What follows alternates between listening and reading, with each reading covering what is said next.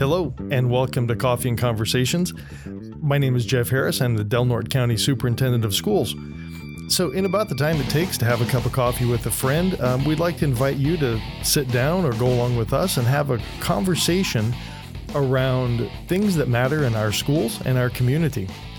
So, joining us today, we have Ray Fearing, the Director of Innovation and Special Projects for Del Norte County Office of Education, and also Principal of Mountain School. So, welcome, Ray. Thank you. Thank you for having me. So, you know, Ray, you've been in the position for a while of really working through technology and coordinating some of the tech issues that, that go on with both the county and the district. And we're in a position now where I think we can do some really innovative things um, in the future and that's kind of grown out of what's happened with COVID 19 and the need for distance learning and some of those other things. So, how do you feel about that? Well, it was interesting to be um, all of a sudden the entire district thrown into the need to have technology up and working instantly. And uh, luckily, we have done so much in this district to prepare for that that I think we were able to do it um, a little quicker and smoother than many other places in California. So we were lucky in a sense because it was it was quite a an instantaneous guess what now we have to make all this work for everybody everywhere and that was a lot to do. Well, you know, there's nothing like having to change the entire educational system within two weeks. Exactly. It was crazy, but we did it. You know, eh, but eh, we'd been working for a while to go one to one with devices. We had also been working on um, making sure that we had platforms in place. Eh, you're a Google certified educator too, right? So you'd been offering lots of classes in Google. Correct. And we had, like you said, we had been in the process of moving um, every year, taking steps to increase teacher knowledge, student knowledge, accessibility, um, access to technology. So it, it just accelerated what we were already doing and kind of pushed us to do a lot quicker. Right, and I don't know if I if if folks listening know either. I would say most of our new curriculum that that is coming in that we're using in classrooms all has a digital component. It's all available online. It has teacher materials online. Everything is there. Yeah, we were fortunate that that is kind of the standard with publishers um, that we've been adopting, and so we were able to. Um, have that available to kids easily, and they didn't have to have a book necessarily; that they could access that content digitally. Well, so you know that brings up some interesting points because um, when we had to close facilities, we weren't able to send a book home with every child, right? I mean, it happened. School was as normal on Friday, and then it was gone on Monday. Um, but as we moved into the distance learning piece, we had to get information out. We had to get curriculum out. We had to do those things. Um, and so one of the things that really kind of popped to the forefront oh, well, I shouldn't say popped to the forefront. It's taken us three months, right? was uh, how was this working for everybody? So a couple of weeks ago, you put out a survey, very preliminary survey, but but talk a little bit about what was in that survey and what we found from it.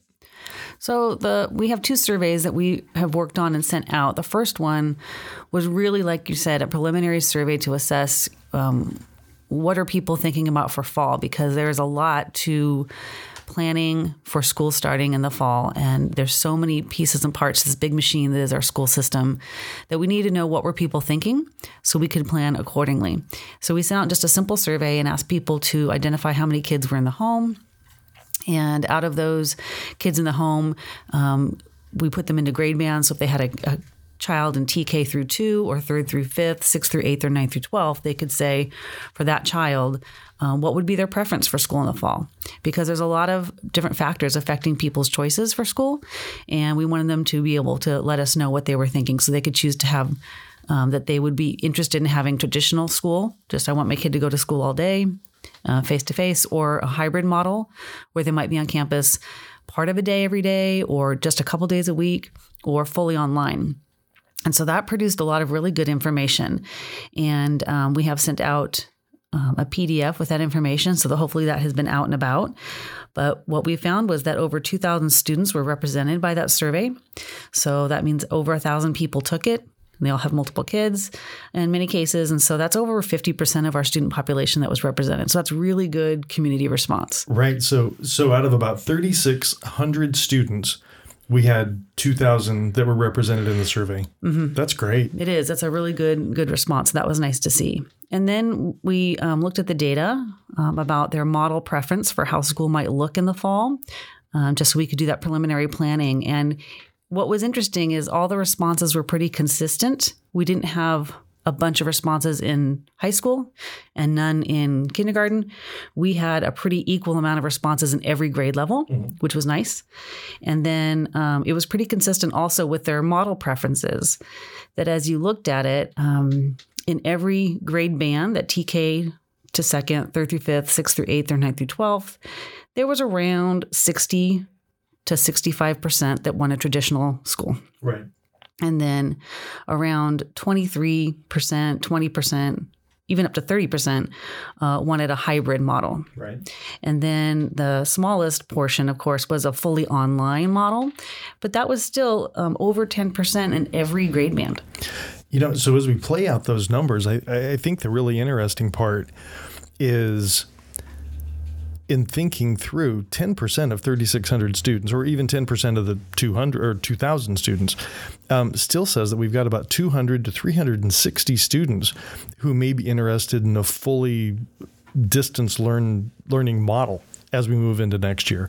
And you know, I think we have to have some real conversations around the fact that um, what we saw this year was not necessarily distance learning it was more crisis learning. Um, but still, the fact that two to 200 to 350 families might be interested in that, I think, is really interesting. It is, and that's an entire school. I mean, that's a lot of kids. Right. And uh, that's them uh, selecting that option, even based on the fact that they weren't experiencing fully online school um, during this time. They were really experiencing, as you said, crisis learning, and we were doing the best we could, but they weren't getting a comprehensive program that covered all standards and assessment and, and all those things. Right. And because the, uh, a full a full distance learning model is much more robust, right? You have what what we call synchronous learning, where you have that that kind of in person, live person in front of the camera engaging with students back and forth. You also have the asynchronous piece where there's practice, there's other work that can be done. Um, there are resources that are embedded in that. There's textbooks and curriculum that are embedded. Assessments can be done in that. Feedback can be done in that. Attendance can be taken. And there's a lot of things. Yeah, an online school doesn't mean you're sitting in front of a computer for six to seven hours a day. Right. Um, what it does mean is that you know you do things on your own time at your own pace, and it's a little more personalized in in how, where, and when you access your learning. Um, but fully online school also has clubs, extracurricular activities, tutoring, elective courses. I mean, all those things you'd have in a traditional school, just provided in a slightly different way. Right. Well, and and I think that the other thing that would be kind of that's kind of interesting too. So, sixty six percent of the respondents said they were interested in regular school, right, traditional school. And um, knowing what we know now about COVID 19, kind of projecting where we may be in the fall, um, I don't think I haven't had any indications from anybody at any level that we would necessarily be allowed to do that. Um, so we still have about 25% of the folks who, who kind of choose that blended learning model or would choose it. And I think we'll all be experiencing that to some degree next year.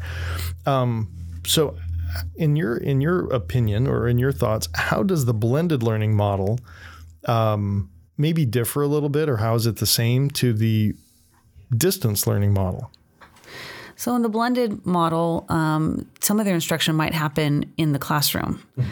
whereas in an online model, all instruction happens digitally or virtually. Mm-hmm.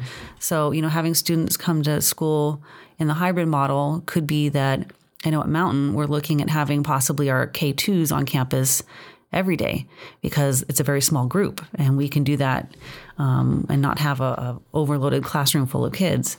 So they may come every day, but only part of the day. And then we may have our third through fifth graders come in different cohorts or at different times um, to reduce the numbers of kids in the room at the same time. But then when they're not at school or when they're not having that instruction with the teacher on campus, they would be pursuing other learning. So maybe doing research, writing, um, math, uh, other things that the teacher will prepare and provide in a virtual environment. Okay. So that was the first shot, right? That was our first glance at what what folks think that they either what they thought might work for them or or what preference would be. Um, but now we're diving a little bit deeper. So on Wednesday this week, we released another survey. Um, can you tell us a little bit more about what's in that survey? Sure. So we actually sent it out last Friday to teachers and principals and asked teachers to um, facilitate getting it to their students if possible. We knew we were wrapping up having the technology at home, but we still had some time.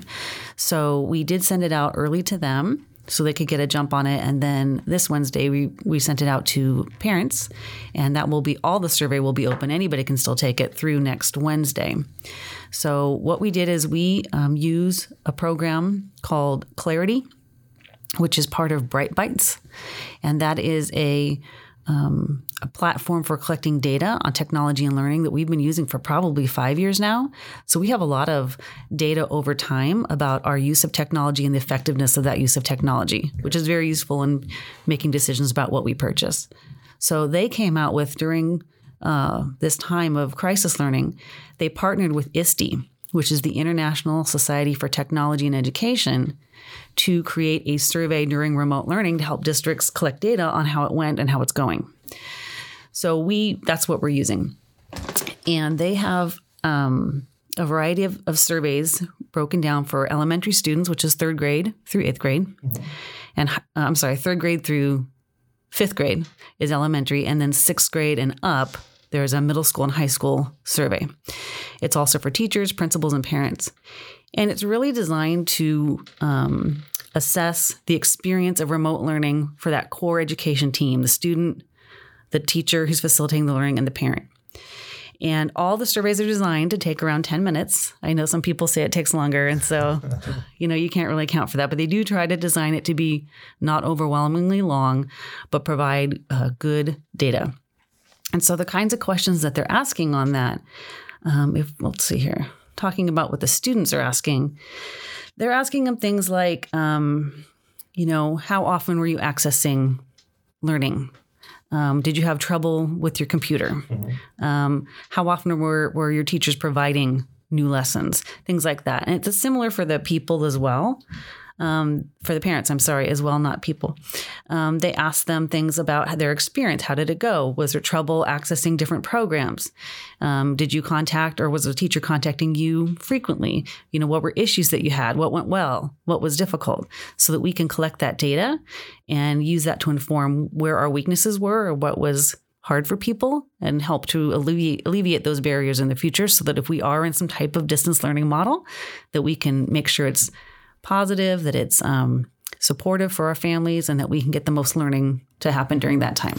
Well, and also so that we can proactively address those barriers that popped up this year, right? Right. Yeah. We want to know what the barriers were.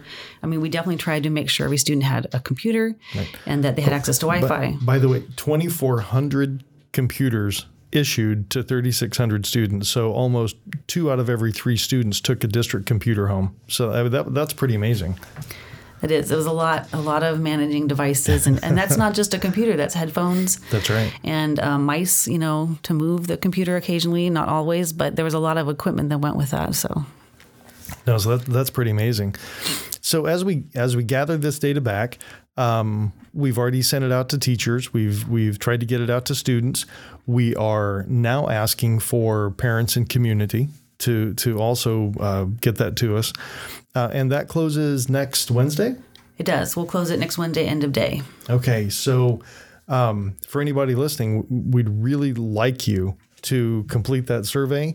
Uh, we've said it time and again. Uh, I don't think most of our parents or students signed up to do homeschool or distance learning this year. I think it was a uh, uh, a unique challenge that was thrust upon them. So we'd like to hear back from you. And again, that is uh, that survey is going to close on June 10th. So get those completed. Yes, and we're excited to see the data. Um, we have had, I did do a check to see what the response was, and we've got um, surveys being completed in all categories students, parents, and um, principals or administrators. So that's nice to see that information coming in. And then after the 10th, um, within about 24 to 48 hours, we should have a summary of that data, and then we can put together um, that data to share it with the community and to share it with the school district so we can start using it. Perfect. And and just so that everybody knows too, as we plan for next year and as we think about what our programs might look like, or as we think about how we're going to restart school, um, everybody's engaged in this process. We're Ray, as a principal, I know that you've also been um, meeting with all the other principals and with me every morning, anywhere from a half hour to an hour or, or longer, talking about uh, some different uh, reopening options and, and things that are affecting how we're delivering instruction now. Um, we're also working on reopening model and things that need to be done as we reopen schools. Um, we're engaging our classified staff, certificated staff, administrative staff. Um, and this is where we really start engaging families in those processes too. So I, I really want to thank you for that and all the thought that you've put into everything around distance learning and and around the um, technology, the innovative things that you really brought to the to the table in the forefront during the crisis learning. Thank you. And you know, the goal is always to make sure our students uh, go as far as they can, to make sure that they're learning everything they can learn, and and supporting everybody in that process. And and I agree, this was such a um, huge shift on a dime when this happened, and it was hard for parents. I mean, they had multiple kids at home, possibly in different grades, and they had to work.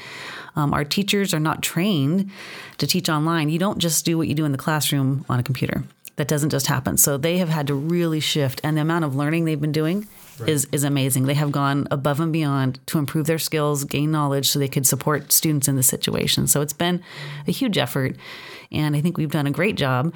It's not perfect. There were bumps along the way. We'll continue to have bumps, but I think everybody's really tried hard. Well, again, Ray, thank you for joining us. Um, today we've had Ray Fearing, the Director of Innovation and Special Projects and Principal of Mountain School. If you have any questions regarding distance learning or, or any of the things that we've talked about today, feel free to contact the district or visit www.dnusd.org slash family support or the general website, www.dnusd.org. You can also visit different school Facebook pages to see if there is any additional information on upcoming events or um, things that you need to know for your child. So, thank you very much.